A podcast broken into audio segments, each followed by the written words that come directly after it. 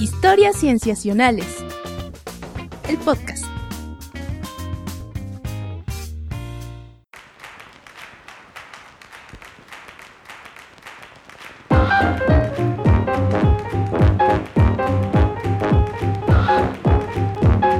Bienvenidos a Historias Cienciacionales. Nos da muchísimo gusto estar grabando una vez más para ustedes, para traerles aquello en la ciencia de los últimos días o las últimas semanas que más nos ha interesado o inquietado, sorprendido quizá o preocupado. Yo me llamo Víctor Hernández y estoy muy contento de saludar a mis amigos. Saludo a Rodrigo Pacheco. Hola, Pach. Hola, ¿qué tal, Víctor? ¿Cómo estás? Bien, ¿y tú? También bien, muy contento de volver a hablar, platicar de las cosas que han sucedido en los últimos días, meses o en el último año, o en los últimos años, lo que sea interesante en la ciencia, pero con mucho gusto. Sí, claro. Después del episodio anterior que pues es un poco de agenda, ¿no? Porque los Nobel llegan en cierto momento del año y hablamos de ellos, pero ahora regresamos a este momento en el que nosotros imponemos los temas, digámoslo así, los elegimos, ¿no?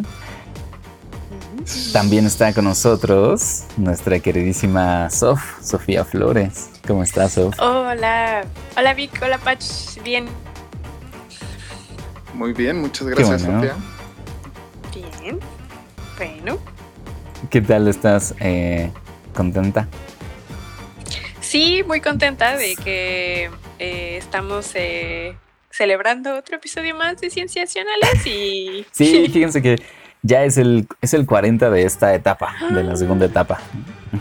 Yo creo que va bien. ¡Qué fuerte! ¿Llevamos aguantándonos más de 40 episodios? Más de 40 episodios. Y fíjense que en esta ocasión lo que cambia es que no tenemos ahora un invitado especial y van a estar escuchando a nosotros tres con tres temas, como lo hacíamos anteriormente, pero... sin duda pronto tendremos más invitados. Sí, qué bueno que lo comentas, sí, Pach. Así es. Sí, tenemos a varias personas ya que nos dieron el sí, ¿no? Solamente hay que cuadrar agendas y todo esto. Pero bueno, pues estamos grabando porque la ciencia no para. Y entonces nosotros tampoco podemos parar. Yo creo que podemos quedarnos... con ese como lema. No podemos parar. Muy bien. Bueno, amigos, entonces comencemos este episodio con la primera sección.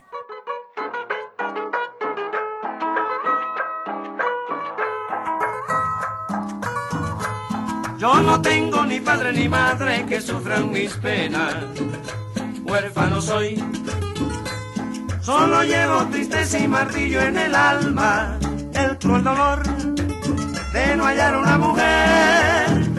mujer buena, que me llene el vacío tan grande que ellos dejaron con tierno amor. Muy bien, que esta primera sección le toca a Patch. Y tú nos quieres traer, Patch, un estudio que te interesó. Cuéntanos de él. Pues en esta ocasión les traigo una noticia que parecería un tanto como de ciencia ficción, porque por primera vez se empezaron a formar fetos vivos sin venir de espermas u óvulos, y esto luego de que fueran implantados en ratas hembras. Pero no hay que emocionarnos mucho o espantarnos mucho, dependiendo las perspectivas que tengamos, porque los embriones tuvieron malformaciones, comenzaron a tener malformaciones. Pero esto no tiene como un objetivo de producir en masa, tipo La Matrix, si algunos de ustedes vieron esta película de hace unos años, que no sé. 20, más o menos. Sí, 20 se acaban de cumplir, aparte, ¿no? Sí. Qué locura. Bueno, no algo así como estos campos que salen en esta película. Si no la han visto, pues véanla. Que salen campos gigantescos de humanos en pequeñas cápsulas. Cultivo, ¿no? Sí, ajá, como si fuéramos calabacitas.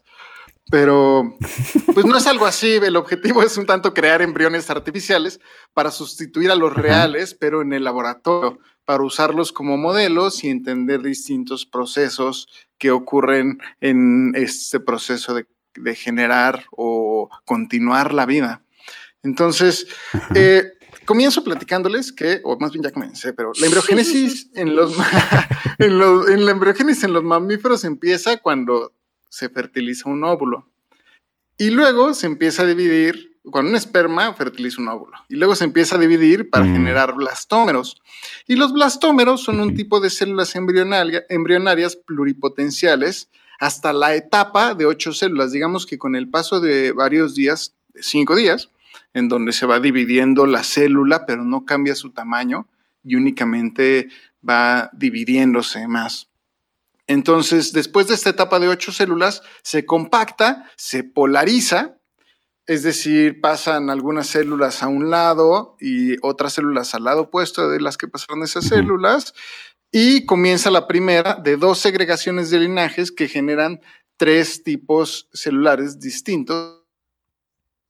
El blastocisto está formado por una masa celular interna que da origen al embrión y a una capa periférica de células que van a formar la placenta. Entonces, los primeros intentos de generar estructuras de tipo embrionarias se realizaban en cultivos tridimensionales, pero producían como agregados de células desorganizadas. Esto ya en los laboratorios, más o menos en los años 80. Pero, pues es un modelo que les ha ayudado a estudiar diferenciación celular y la pluripotencialidad en las células. Entonces, estructuras celulares que son organizadas de este tipo también se pueden generar a partir de otros cultivos de células madres, tanto en 2 como en 3 dimensiones. Es decir, cuando les hablo de dimensiones, me refiero a que crecen en distintos tipos de cultivo, es decir, que tengan... Si es un cultivo nada más en el suelo, pues es simple, o en el suelo, en plano, pues va a ser un cultivo de 2 dimensiones, como los que estamos acostumbrados a ver en estas cajas de Petri. Y en 3 dimensiones hay distintos tipos, que incluso son como gelatinas o cultivos más viscosos. Entonces, formar estas estructuras celulares organizadas normalmente se logra induciendo estos cultivos con señales, con diferentes tipos de sustancias para que el cultivo establezca estos patrones que se parezcan a la gastrulación embrionaria, es decir, que ya se empiezan a formar ciertas estructuras comunes. Entonces, otra forma de hacer esto es formar distintos tipos de cultivos por separado y después unirlos como tipo Frankenstein para formar las estructuras de tipo embrionario. Así es como a lo largo de todo este tiempo lo han hecho utilizando estas técnicas. Entonces, estos intentos que se han hecho en distintos años y desde los 80s y de formas, de distintas formas, pues han generado este interés en recrear una fecundación antes de la implantación usando este tipo de técnicas. Y justo implantar y recrear esto, más bien recrear esta fecundación y estos movimientos antes de que sea, digamos, implantado el óvulo, pues se viene intentando desde hace no mucho, que es desde el año pasado, incluso desde el 2008, pero no han tenido buenos resultados. Y acá... 2018, o sea, hace no mucho que se empezó a intentar implantar.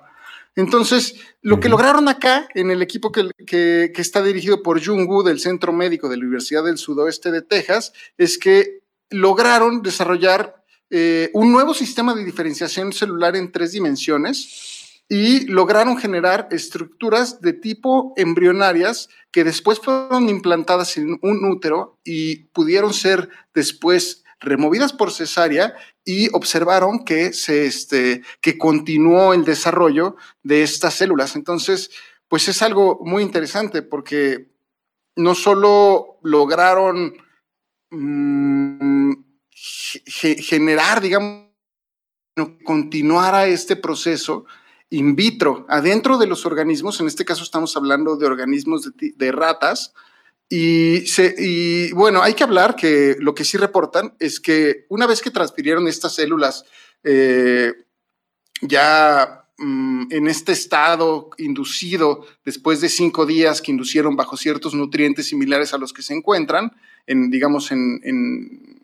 donde creen sus cultivos naturales adentro de los organismos, se transfirieron al útero de la rata, pero esta implantación o sea, ahorita se los cuento que fue muy exitosa y que vieron y que se la quitaron, pero el éxito de su implantación únicamente fue del 7%.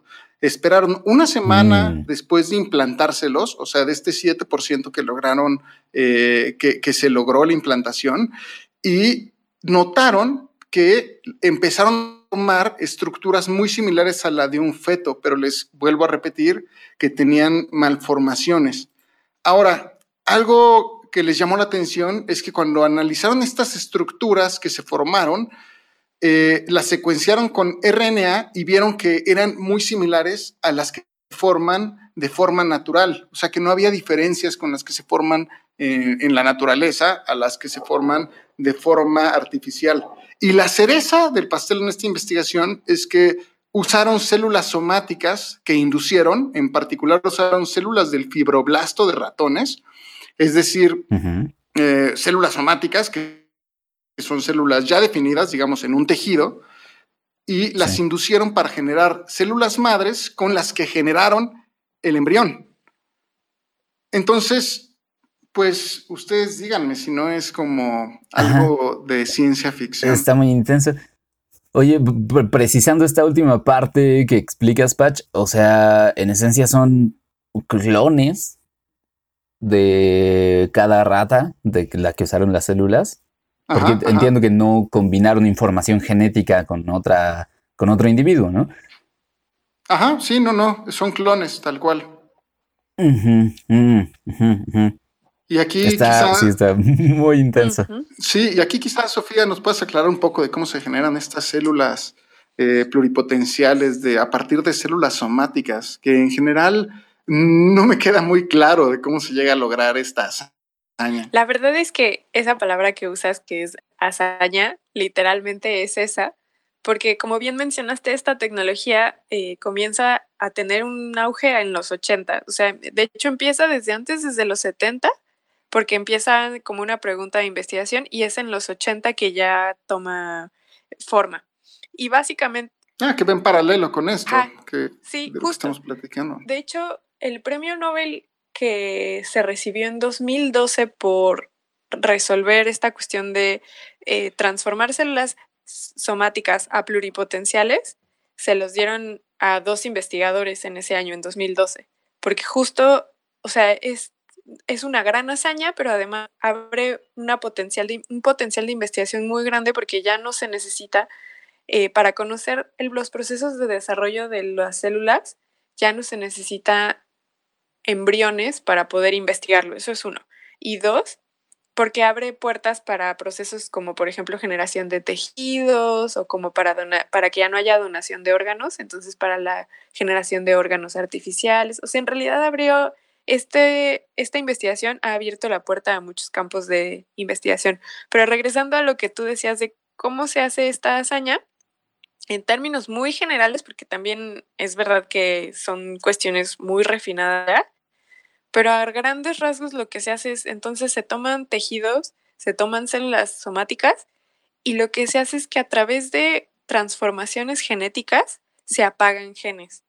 Entonces, genes que codifican para cuestiones ya muy específicas, voy a poner un ejemplo con los humanos, o sea, lo que se hace, por ejemplo, es si tomas células, no sé, de la piel, lo que haces entonces es apagar genes que tienen que ver con las características de la piel, o sea, probablemente con las proteínas que se producen en la célula o la pigmentación, por ejemplo, y entonces vas apagando genes, hasta que solamente que te quedas con los que son llamados genes maestros, que son como los que dirigen la orquesta y que le dicen a los demás genes qué es lo que tienen que hacer. Entonces, como que te regresas al centro de control y solamente te quedas con los genes más básicos en términos de que sin ellos tu célula no puede vivir. Y que son los mismos genes que tienen todas las células del cuerpo de un individuo. Te quedas solamente con ese set básico de genes. Eso es lo que se va haciendo. Pero claro, como tú dices, pues tienes a tu cultivo celular. Entonces tienes no solamente que apagar los genes, sino que tienes que saber en qué orden los debes apagar y además tienes que mantener vivas a tus células. Y bueno, ya cuando me refiero a apagarlos, quiero decir que en términos moleculares le agregas elementos químicos a tu ADN para que esos genes dejen de tener una actividad. Entonces también tienes que encontrar la manera en cómo silencias genes, que como es todo esto es una cascada que va en río, se le llama río abajo, lo que haces es entonces irte hacia arriba de la cascada para quedarte con lo de hasta arriba. Es todo un arte, o sea, no por nada les dieron el premio Nobel, porque en serio es... Este trabajo, como dices, Patch, es toda una hazaña. Sin duda, y lo que estamos, bueno, de lo que le estoy platicando entonces es un sándwich sobre el sándwich. Una capa más de este tema tan complejo que, vaya, entonces, gracias, Sofía, por la explicación. No, entonces, justo se busca entender con esta investigación cómo ocurren algunos procesos clave en la formación del embrión previo a que se implante. Y las ventajas que nos da, para empezar, es que quita lo de formar Frankensteins, de esto de que se formen la estructura embrionaria y ensamblarla con los distintos cultivos, porque acá todos provienen de la misma célula y ayuda a la interpretación de cambios incluso epigenéticos, porque pues, todos vienen del mismo origen celular y aparte están todos sometidos al mismo ambiente. Entonces podrías mejorar esa inferencia y el entendimiento de los procesos y también a entender y recapitular los procesos post-implantación. Es decir, tú ya tienes tus cultivos, tú ya lo introdujiste, este cultivo celular embrionario en el útero de una rata y puedes ver cómo ocurren estos procesos a partir de entender lo que tú ya estás introduciendo ahí. Entonces, abre toda una puerta. A mí no me queda muy claro cómo se van a deshacer de los úteros. Supongo que todavía estamos lejos de estar pensándolo, o no lo sé. Ustedes no sé si tengan alguna información, porque aquí están utilizando nuevamente úteros, incluso utilizan cesárea para ello. Es como esta carne de la que hablan muchas veces que cultivan en el laboratorio, sí. Y muchas veces siguen utilizando suero de proteínas que tienen origen animal. Entonces aún no nos deshacemos de utilizar a los organismos tal cual en ese sentido, y en este sentido y en este caso, en este tema, pues no veo que todavía se estén deshaciendo de la forma del útero, aunque todavía no estamos hablando de esos pasos. Ahorita lo que se quiere resolver o lo que buscaba esta investigación simplemente era ver que se podían implantar y que continuaban con la formación después de esta técnica de cultivo celular en tercera dimensión. Pero me pregunto cuánto tiempo faltará para que nos... así como ya no necesitamos embriones, ya no necesitemos úteros para estas cosas. Para un escenario tipo Matrix. Sí, justo. Pero, sí es una pregunta creo que muy interesante y pertinente, a pesar de que, o sea, los autores por lo pronto en el resumen del artículo, pues dicen que su principal objetivo no es aplicarlo a humanos, ¿no? O la cobertura periodística que ha tenido, dicen, pues estamos todavía lejos de pensar en desarrollar la tecnología para hacer esto en humanos, ¿no? Como que entiendo que ese no es el principal objetivo, sino que, digamos, como ocurre con muchas aplicaciones o con muchos avances tecnológicos que suenan muy a ciencia ficción por lo avanzados que parecen, muchos de ellos son pues en aras de conocer mejor ese sistema que se está manipulando, ¿no? A mí me llama... No, déjame detenerte, Vic, porque a mí me parece que estamos siendo muy románticos. Seguro ahorita ya hay unos chinos trabajando en eso y se nos van a adelantar por la derecha. Sin duda, porque sí, aparte si ocurre en embriones, sí, o sea, se podría pasar a los humanos. No vería por qué detenerse en humanos, ¿no? ¿En ratones? No, exacto. Si se puede producir en ratones, ¿por qué no en humanos? Sí, o sea, entiendo que como que la biología es suficientemente similar como para que se pueda plantear eso, pero digamos que la aplicación más directa que yo entiendo que tiene esto es que están creando un sistema experimental, ¿no? Porque logran implantar las células en el útero y se desarrollan, pero solo hasta cierto punto. Sí, hasta la semana. Solo Exacto, como que tiene, a partir de ahí tiene malformaciones el producto que va surgiendo. Entonces, eso significa que hay toda una serie de factores y eventos que ocurren en una implantación, digamos, usual, que no están ocurriendo y no están causando que ese embrión llegue a término. Sí, le das a clavo. Así que todos esos factores... Ajá, o sea, son todos esos factores los que ahorita son muy interesantes de estudiar, ¿no? O sea, ¿qué es lo que está aportando todo ese proceso de la fecundación, célula, óvulo, espermatozoide, de la implantación en el útero? ¿Qué es lo que todo eso aporta en el desarrollo de un embrión, ¿no? O sea, ya, digamos que lo que está abonando ahorita el estudio es mostrarnos que un embrión no es simplemente una célula puesta ahí que crece solita, ¿no? Sino que está en un contexto biológico que le da muchas cosas de tal manera que llega a término. Sí, sin duda, porque aparte lo que concluyen los investigadores es justo buscar este balance entre los nutrientes y también estimulantes de crecimiento y encontrarlo para que no se generen estas malformaciones. Ahora veamos hasta qué punto van avanzando, ¿no? Supongo que cada vez veremos más y más y más etapas de formación del embrión. Uy, súper emocionante sin duda, y que también, como bien dices, Patch, abre muchas puertas y que incluso me atrevería a decir que somos incapaces de ver hasta cuántas puertas se pueden abrir, porque esta metodología no solamente combina muchas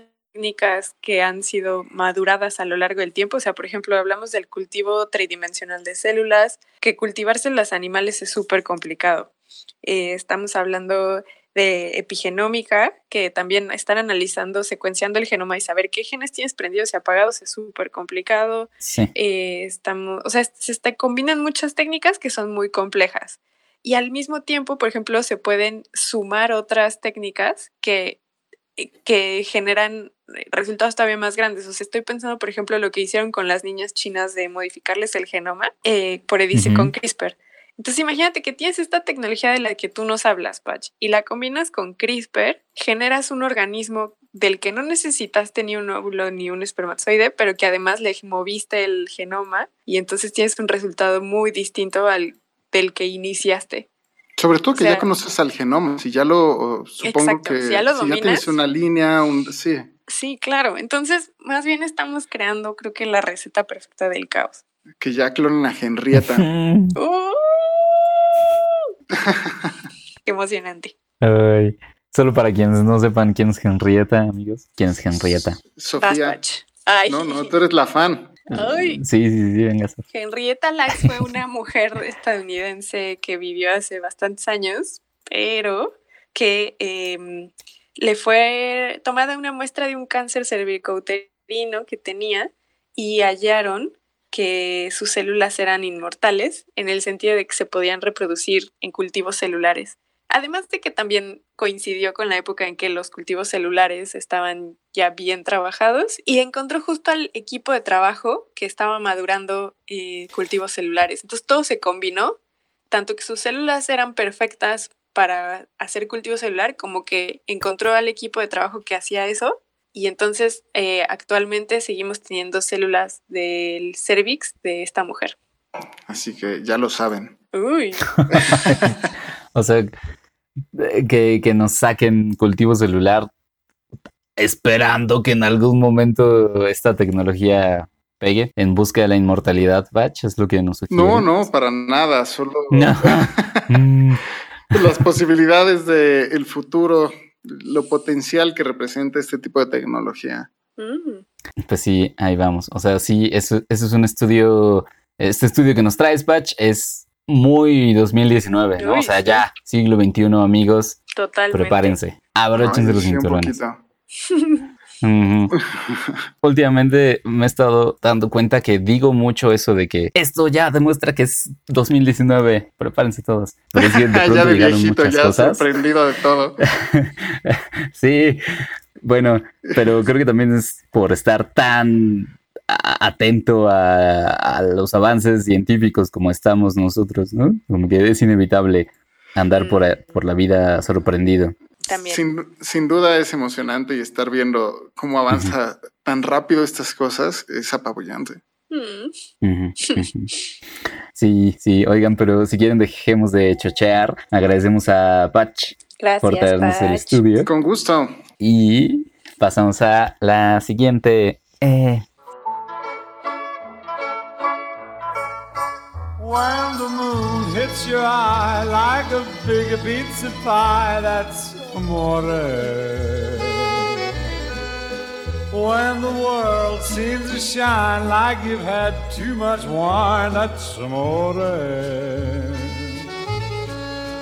Bells will ring, ting-a-ling-a-ling, ting-a-ling-a-ling, and you'll sing Vita Bella.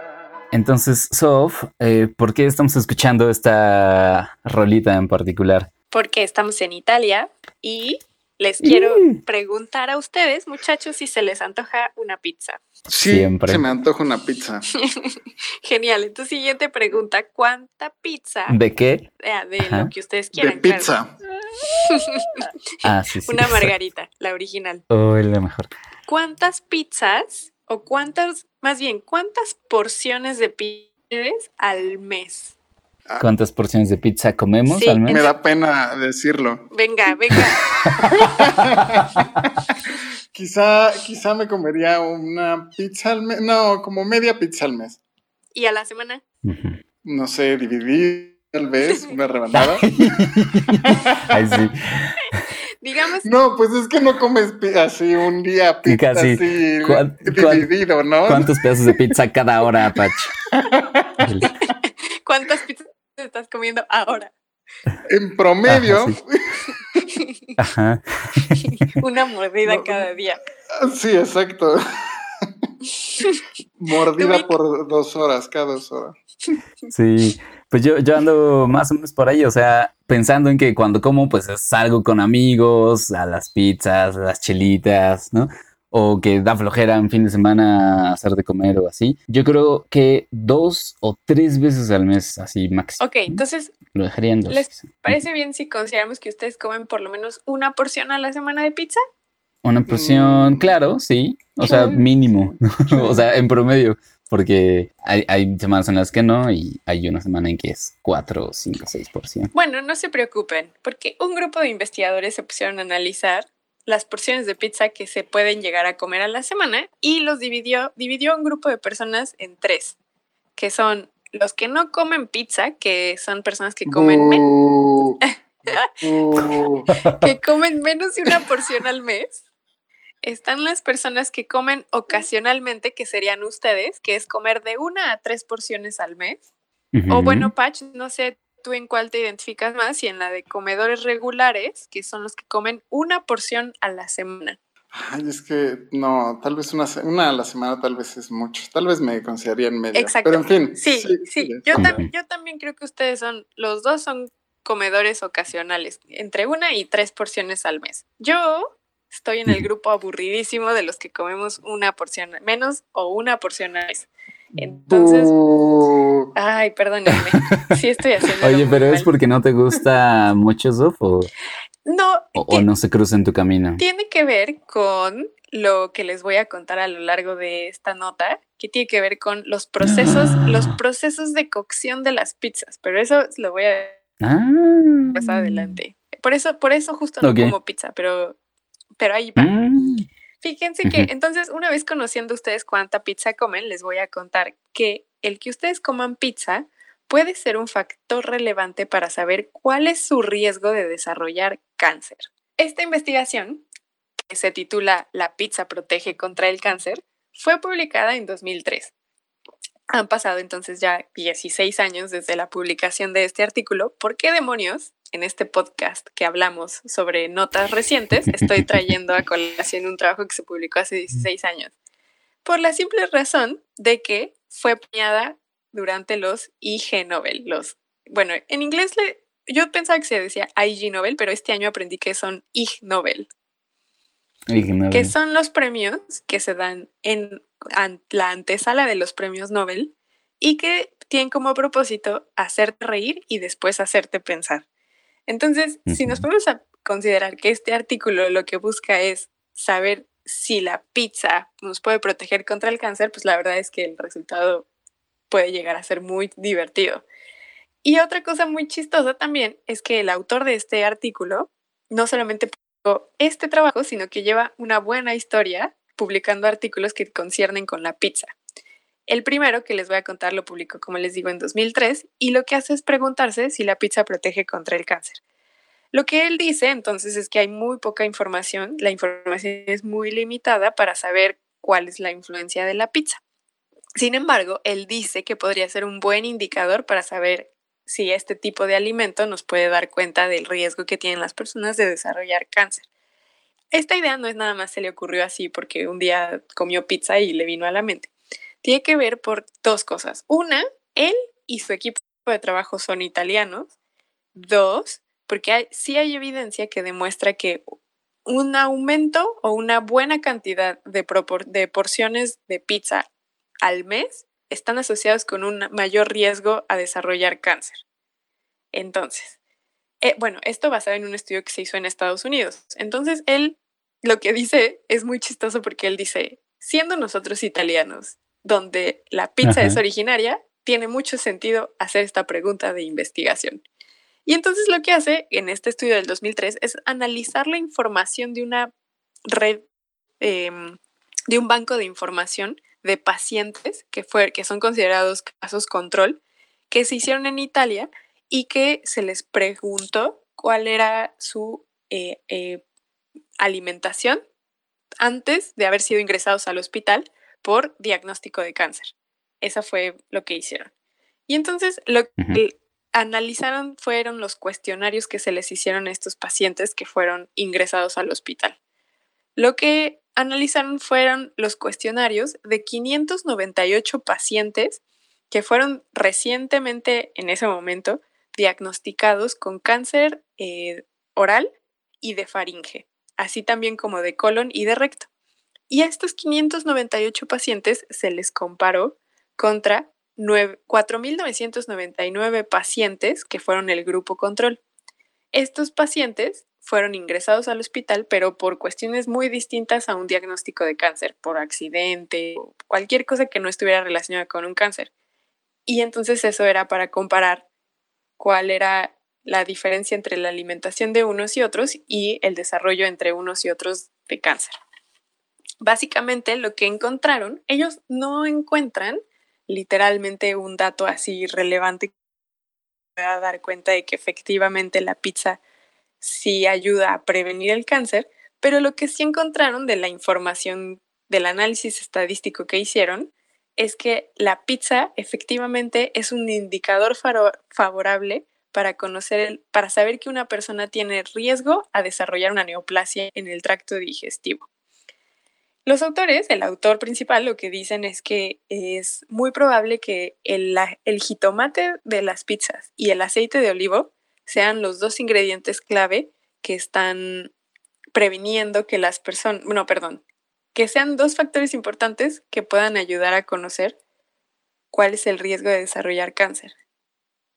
Entonces, lo que ellos dicen es que los tomates hervidos, por ejemplo, son ricos en licopeno, que es un carotenoide que ha sido inversamente relacionado con el desarrollo de cáncer de próstata en Estados Unidos.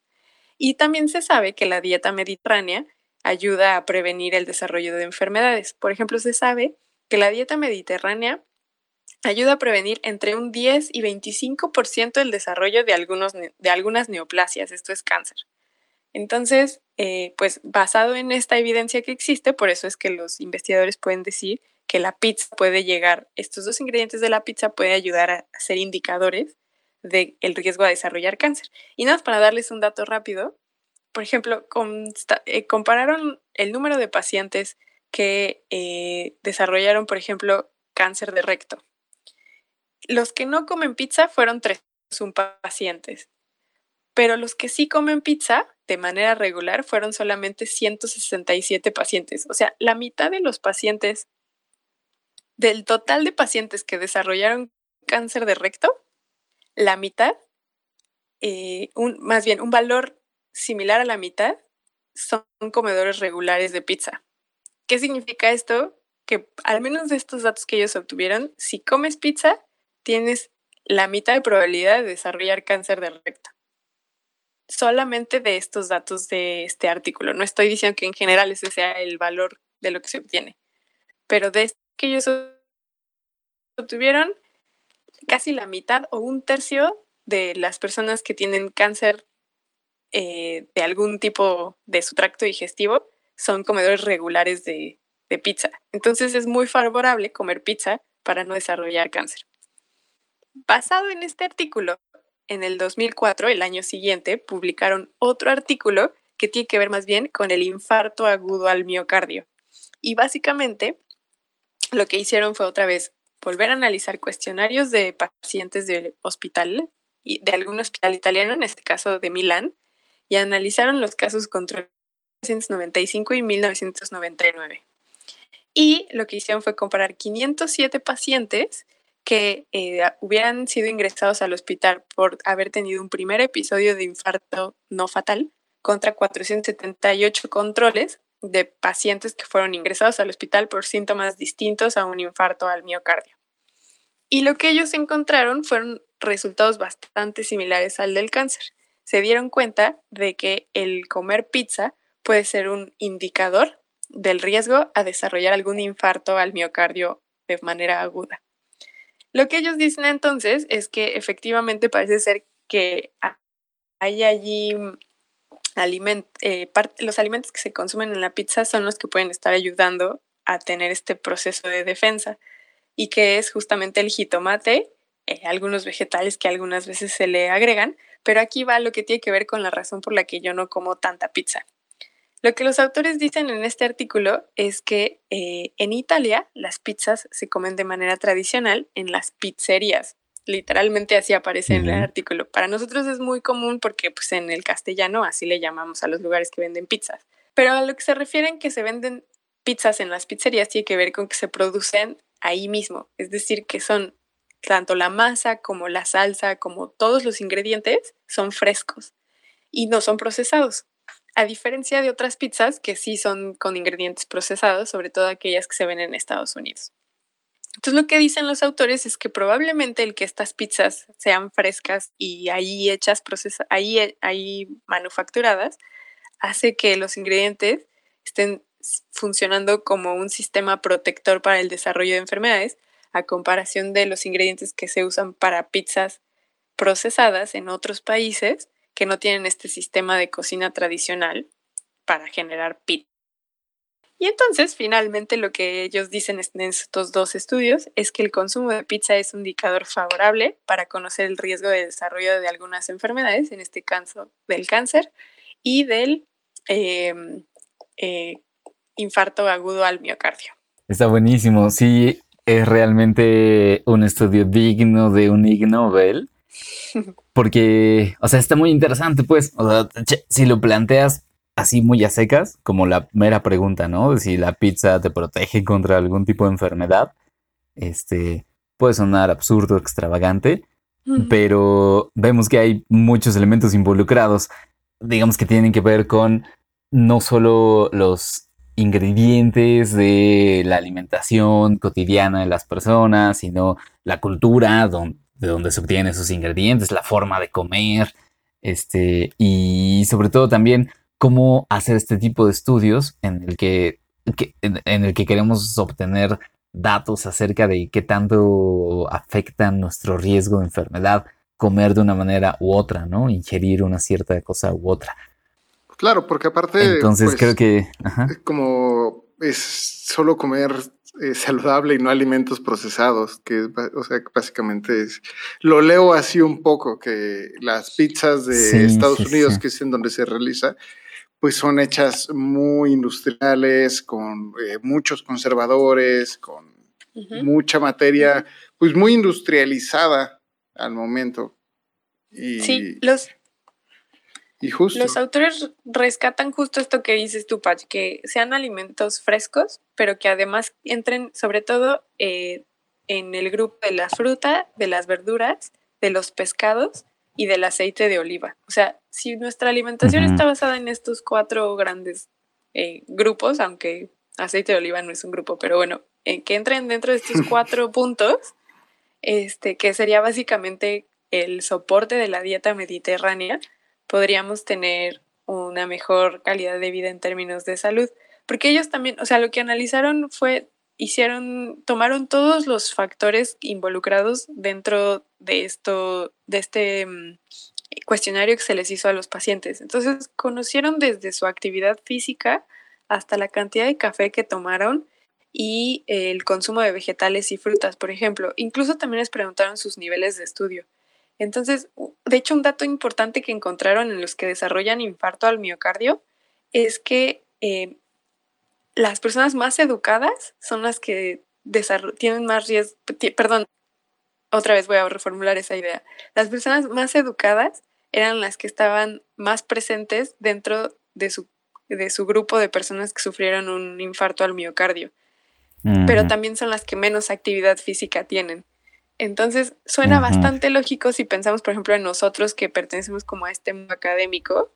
Sí es verdad que nuestros niveles de estudio son mayores y también eso hace que nuestros compromisos hagan que nos movamos menos.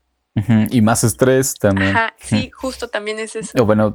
O un tipo muy particular de estrés, sí, quizá. No, porque ellos también analizaron, por ejemplo, el historial de hipertensión, no nada más del paciente, sino de su familia, el de diabetes, el índice de masa corporal. O sea, son todos estos factores que son asociados al estrés. Y de tomar radio de variables, ellos encontraron que efectivamente la pizza está positivamente asociada con conocer el factor de riesgo de desarrollar tanto cáncer como un infarto al miocardio. Entonces está súper bien hecho el trabajo de una pregunta que, como dices, Vic, podría parecer bien banal. Y también hay que tomar en cuenta que están analizando la población italiana en este específico caso, ¿no? Porque al igual que analizaron en Estados Unidos, a la población de Estados Unidos. Sí, es un gran punto que mencionas, Pach, porque en uno de los artículos dicen que los alcances de este trabajo no se pueden extrapolar a otras poblaciones ni tampoco a otros estilos de alimentación. O sea, solamente este estudio aplica para los italianos que comen pizza de pizzerías en Italia. Que comen pizza italiana en Italia. Ajá, sí, qué padre. Exacto. Entonces está bien bonito por eso el estudio. O sea, como que lo tienen muy bien delimitado y muy bien resuelta la pregunta de investigación. Ajá. Sin duda digno de un Ig Nobel. Sí, está muy padre. Sí, buenísimo. Sí, y que además sean también tan responsables con cómo lo comunican. O sea, que no están diciendo, ahora todos coman pizza italiana para protegerse, ¿no? O sea, le dicen, comer pizza es un indicador, o sea, está asociado a, pero pues una relación causal, pues es muy difícil determinar que esté ahí, ¿no? Más bien, entonces creo que lo hacen muy bien. Sí, la verdad es que son muy buenos poniendo los límites y los alcances de su trabajo.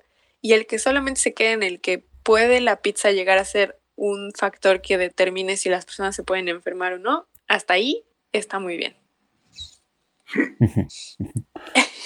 Exacto, buenísimo. Muy bien. Pues muy bien, y eso precisamente, la manera responsable en la que ellos comunicaron, nos puede dar pie a la tercera sección. Así que si quieren podemos cerrar aquí esta. Y pasamos a lo que viene. Muy bien, muchas gracias, Sof. Gracias. ¡Viva, viva! ¡Arriba los dorados! ¡Veteranos!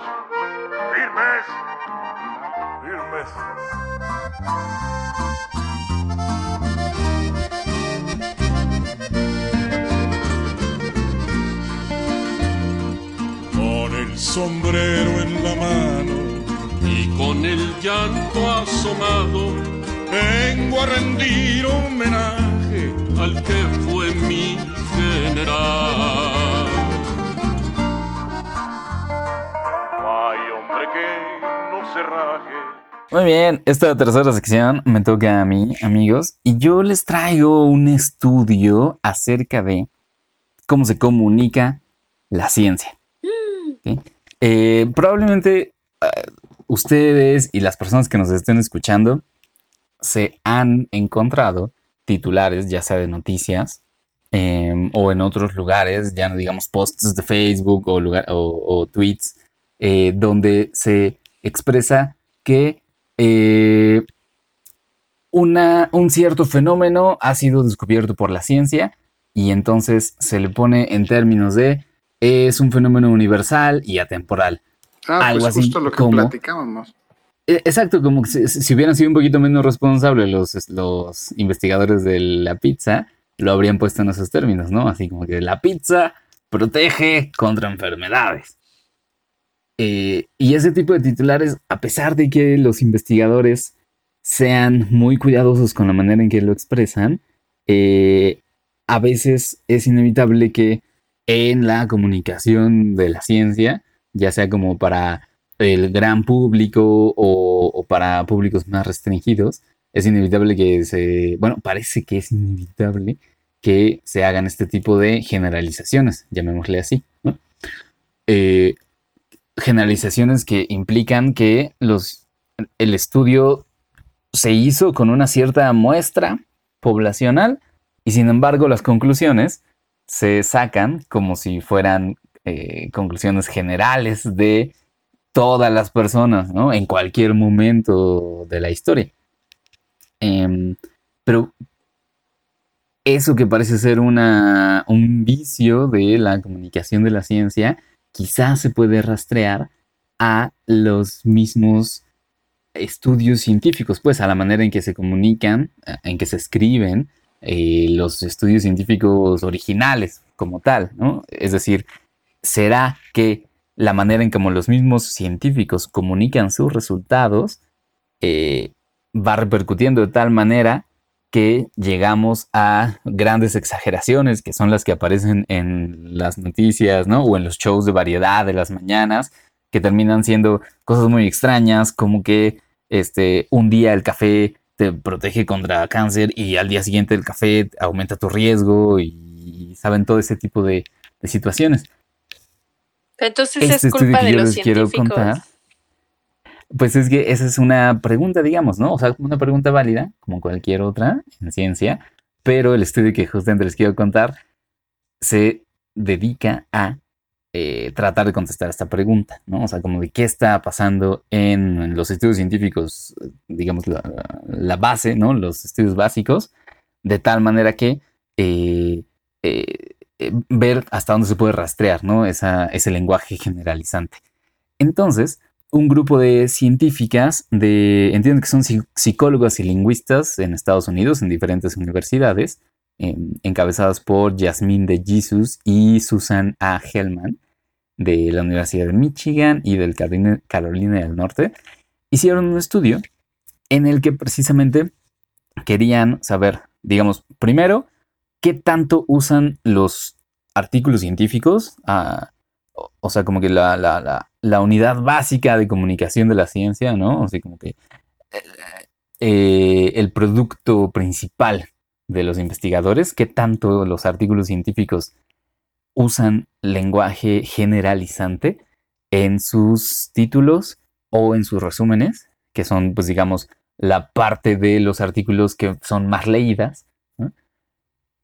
Y ver, sobre todo, qué tipo de efecto puede tener eso en los lectores de estos artículos. Así es que hicieron un estudio, bueno, primero hicieron un análisis de texto de un poco más de cerca de 1150 artículos en el área de psicología en el lapso de un año.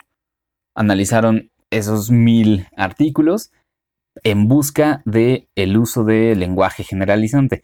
El lenguaje generalizante es que, por ejemplo, tú hables de una cierta población y que la describas de una manera que parece atemporal o general. Por ejemplo, decir que los niños son mejores para percibir algunos sonidos. Uh-huh. Así como lo acabo de expresar, suena a como si cualquier niño en cualquier lugar y en cualquier momento fuera mejor para eso, ¿no?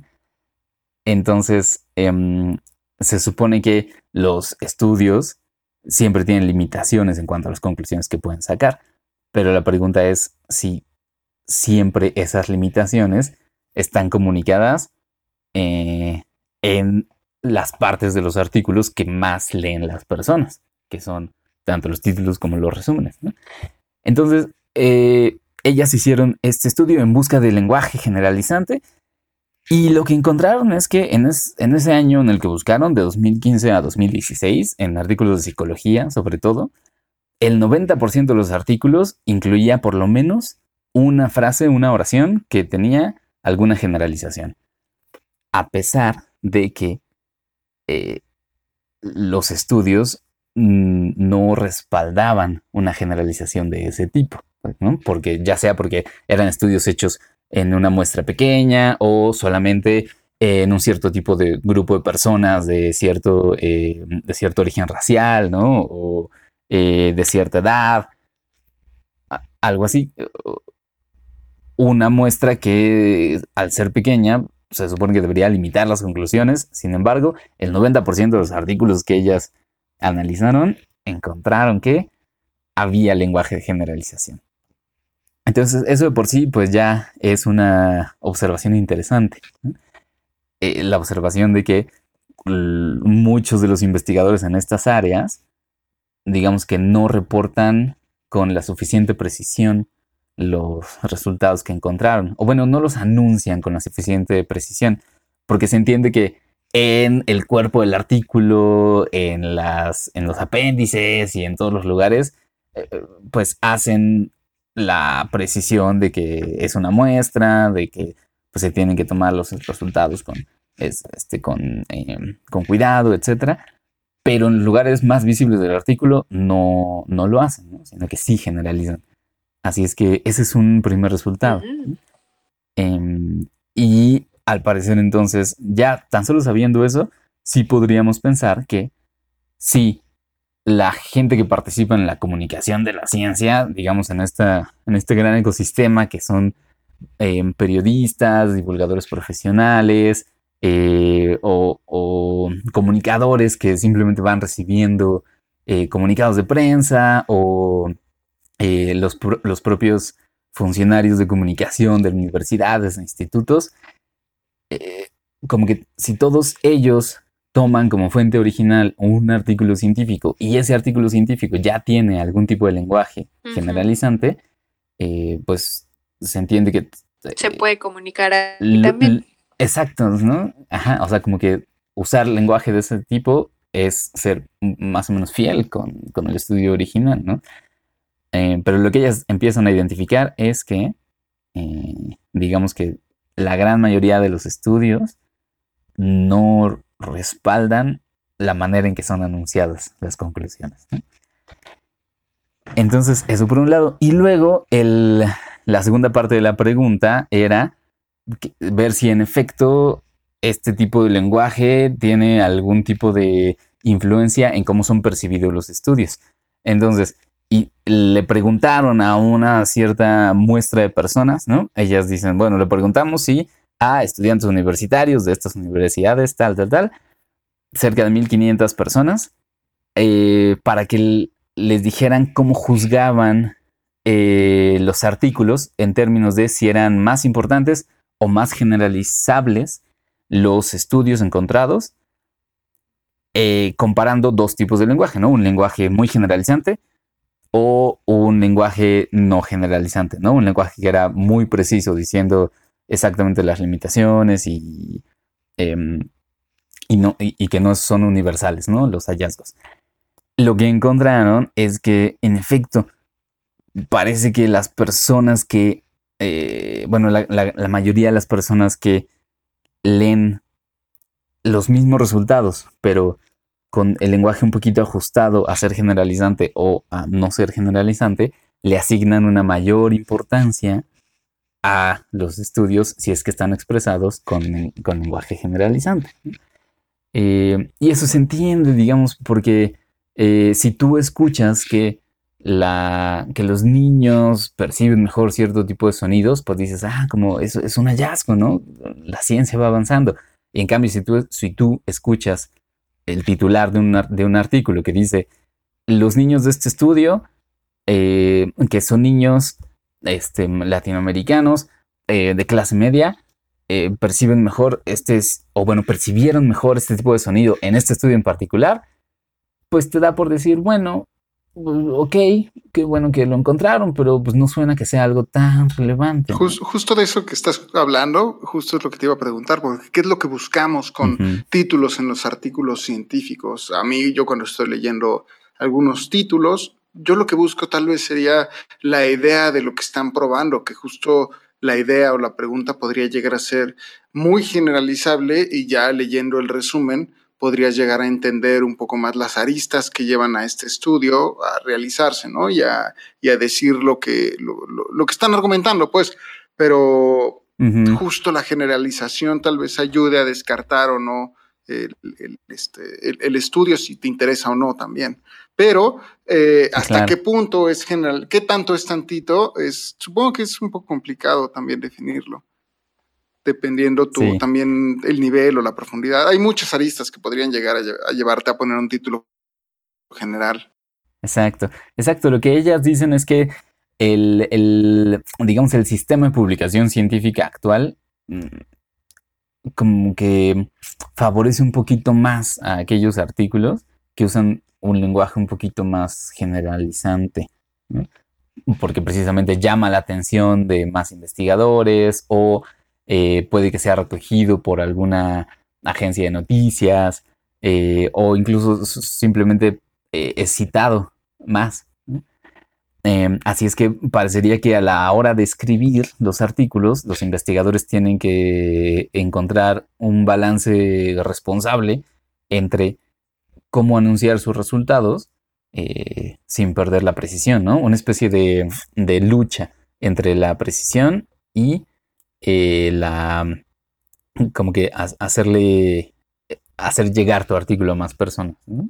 Claro que se vuelve un tanto que sí, también un problema del sistema, ¿no? No sé si sea un problema, porque realmente si nos gusta o no, será un problema en primer lugar que haya este tipo de decisiones, por ejemplo, si es muy generalizable o no, porque también el sistema, porque muchas veces cuando empieza una carrera joven, pues se busca que sean muy citados o haga productos que a la gente le llamen la atención. Muchas veces un título un tanto llamativo, justamente como dices, podría llegar a llamar la atención y que sea leído por más colegas suyos o llegar a los medios con mucho más facilidad. Y a partir de ahí, pues modular el lenguaje ya siendo pues responsabilidad tanto de la prensa como del investigador respecto a la profundidad o los alcances de la investigación. Pero en primer lugar, creo que a primera vista, tal vez incluso hasta convendría o sería interesante hacer este tipo de títulos, ¿no? Casi un clickbait para que la gente pueda llegar a conocer mejor los trabajos. Y también asumiendo creo que las investigadoras de este trabajo asumen que los reporteros o comunicadores de ciencia van directo a las fuentes, que son los artículos científicos, pero no todos los reporteros van directo. ¿Qué estás diciendo, Sofía? Que nosotros no, porque nosotros sí leemos los artículos, pero hay otros reporteros que nada más traducen tweets o copian y pegan y no hacen una investigación en las fuentes principales. Claro. Sí, podría ser. Claro, sí. Ellas, para aclarar, no discuten como tal la cadena de la comunicación o la divulgación de la ciencia, sino que se centran en este primer paso, ¿no? En cómo los mismos investigadores muestran su artículo, ¿no? Lo exponen. Claro, como se supone que una vez publicado, pues bueno, está ahí. No siempre es accesible porque a veces cuesta tener acceso a los artículos, pero se supone que pues, lo podrías tener. Digamos que es como el primer eslabón de esa cadena, ¿no? Y si ese primer eslabón de la cadena, pues ya viene con este como pequeño sesgo o esta pequeña licencia en el lenguaje. Pero no también lo otro sería sesgo. Da pie, ¿no? Me pregunto, ¿el cual? Si haces un lenguaje demasiado técnico. Muy preciso. Si haces un lenguaje demasiado técnico, quizá también es un sesgo que tal que sí está muy interesante, pero no lo llegas a vender bien y nadie lo lee porque dices, el título se escucha de una flojericísima que no le voy a prestar nada de atención. Y en realidad es un estudio sumamente interesante y que ya se perdió por no tener un título llamativo que te, que te atrape. No sé, creo que podría llegar a funcionar para los dos lados esta perspectiva. Aunque también... Sí, porque se... Ajá. Que también es cosa de estilos. Puede ser que investigadores o que busquen... tengan un estilo de comunicarlo de esa forma y otros mucho más conservadores, diría, y que quisieran presentar las cosas tal y como ellos las perciben, ¿no? En este punto de vista, me atrevería a decir cuadrado, diciendo la ciencia tiene que ser sumamente seria y poner las cosas como se han venido haciendo desde hace mucho, o quizá empezar a no sé, a jugar un poco también. Claro, bueno, es que se da por descontado que si estos artículos ya están publicados es que pasaron por una supervisión de los pares científicos y que entonces si el lenguaje llega así a ser publicado es porque hay una convención entre la comunidad científica. Ay, perdón. Que hay una convención entre la comunidad científica de que no está mal que se haga ese tipo de generalizaciones. Sin embargo, yo creo que es un buen punto de crítica saber hasta qué punto nos podemos tomar esa libertad de hacer generalizaciones tan grandes. Por tomar el ejemplo del artículo de la pizza, Sofi, disculpa si nos estamos como apropiando de... La apropiación cultural. Sí, bueno, por un lado, pero también de la nota. Se presta. Por ejemplo, uno de los artículos... ya que nos pasaste las ligas, ¿no? O sea, uno de los artículos de estos estudios tiene como título La pizza y el riesgo del infarto agudo al miocardio. Así. No hay un verbo, ¿no? O sea, no hay un verbo que diga la pizza protege así en tiempo presente atemporal, ¿no? Sino que solamente juntan esas dos cosas. En cambio, si lo hubiesen presentado así como son los resultados que ellos produjeron de lo que nos contaste, ¿no? Que la pizza preparada en Italia, consumida por italianos, seguida con la receta mediterránea, tiene alguna asociación con algún tipo de infarto agudo al miocardio.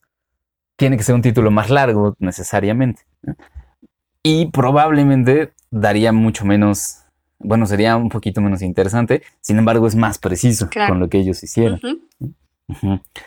Entonces, yo creo que la solución que ellos hicieron de no usar un verbo para no generalizar donde no debían estuvo muy bien. Pero también es un poco mañoso porque digamos que no están siendo tan precisos con lo que sí hicieron y con lo que encontraron. Así que a mí me gusta mucho este estudio que les traigo, precisamente por eso, ¿no? Porque nos pone, digamos, a poner un ojo crítico, nos invita a ponerle un ojo crítico a cómo se comunican de manera original los estudios científicos. De tal manera que hay muchos estudios científicos, sobre todo en psicología, de los cuales no se pueden extraer conclusiones universales para todos los humanos, ¿no? Porque si de por sí la biología humana es muy compleja y hay muchos factores involucrados. La mente humana, o sea, la dimensión cognitiva, psicológica de los humanos, tiene muchas otras capas de complejidad, ¿no? Y entonces estudiar una población de adolescentes en depresión en México es distinta a estudiarla a una población de adolescentes con depresión en Taiwán o en Estados Unidos. Y si tú solo estudias uno de esos grupos y luego escribes en el titular de tu artículo que los adolescentes con depresión hacen tal cosa, pues sí suena como que te estás tomando quizá demasiada licencia. Totalmente. Sí, y dilo, Sofía, dilo.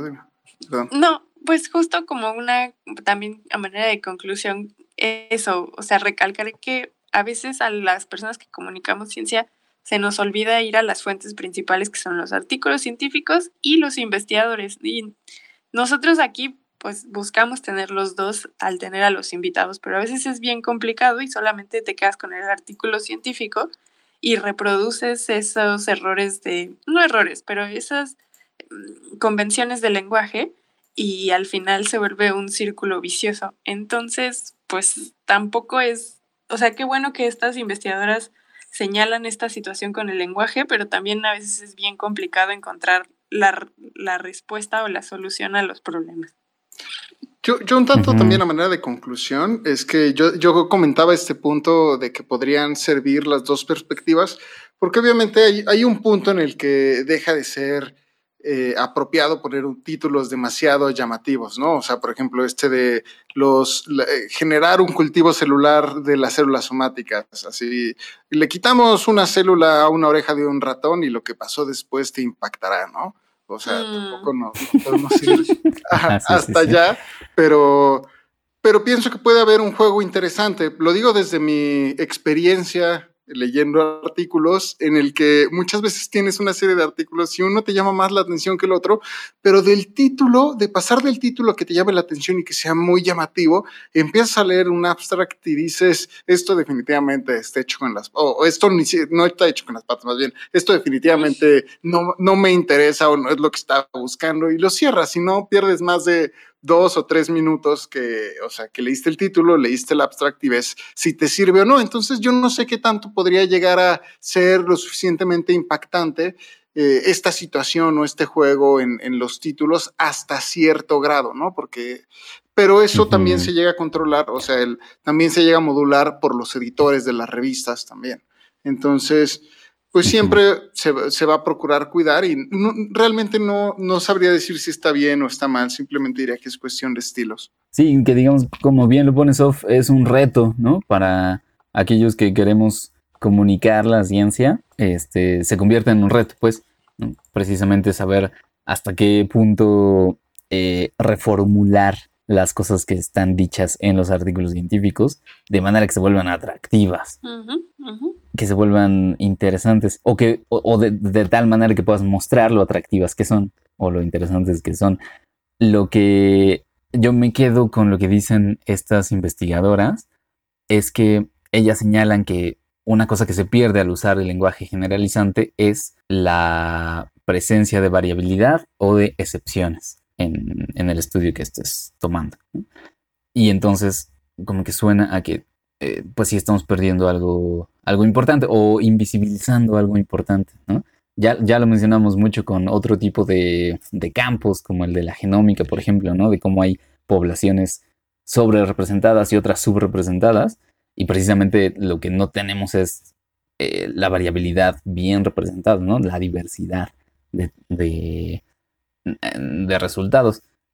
Así es que yo es con eso con lo que me quedo, ¿no? Que parecería que sí hay que tomar esas decisiones importantes a la hora de comunicar no solo los resultados de alguien más, sino tus propios resultados. A mí me da gusto que se hagan este tipo de estudios porque a veces dejamos a la comunicación de la ciencia nada más como bolitas y palitos y no nos podemos a discutir lo que hay detrás de ella. Entonces, qué bueno.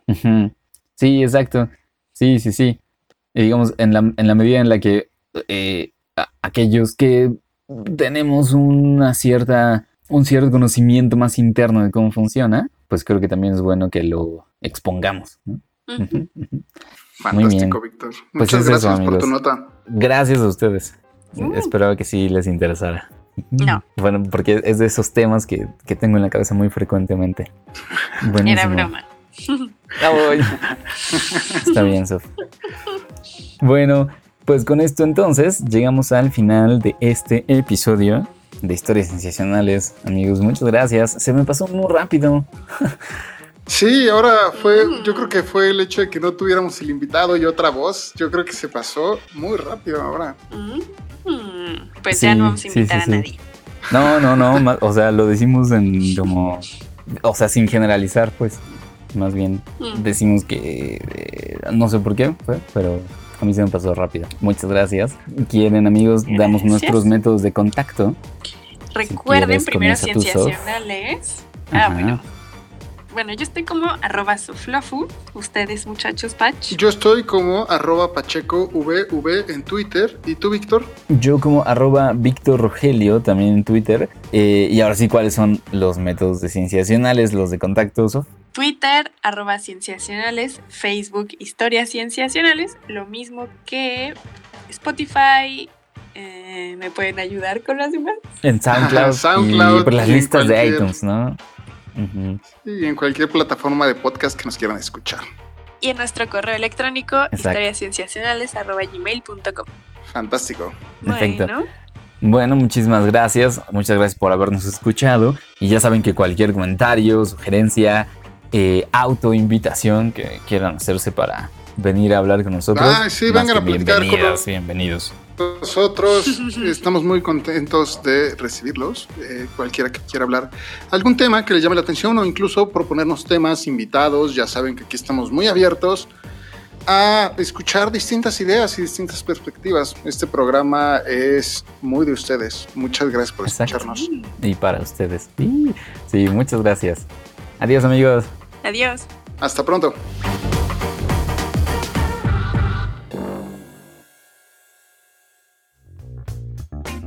Esto fue Historias Cienciacionales, el podcast.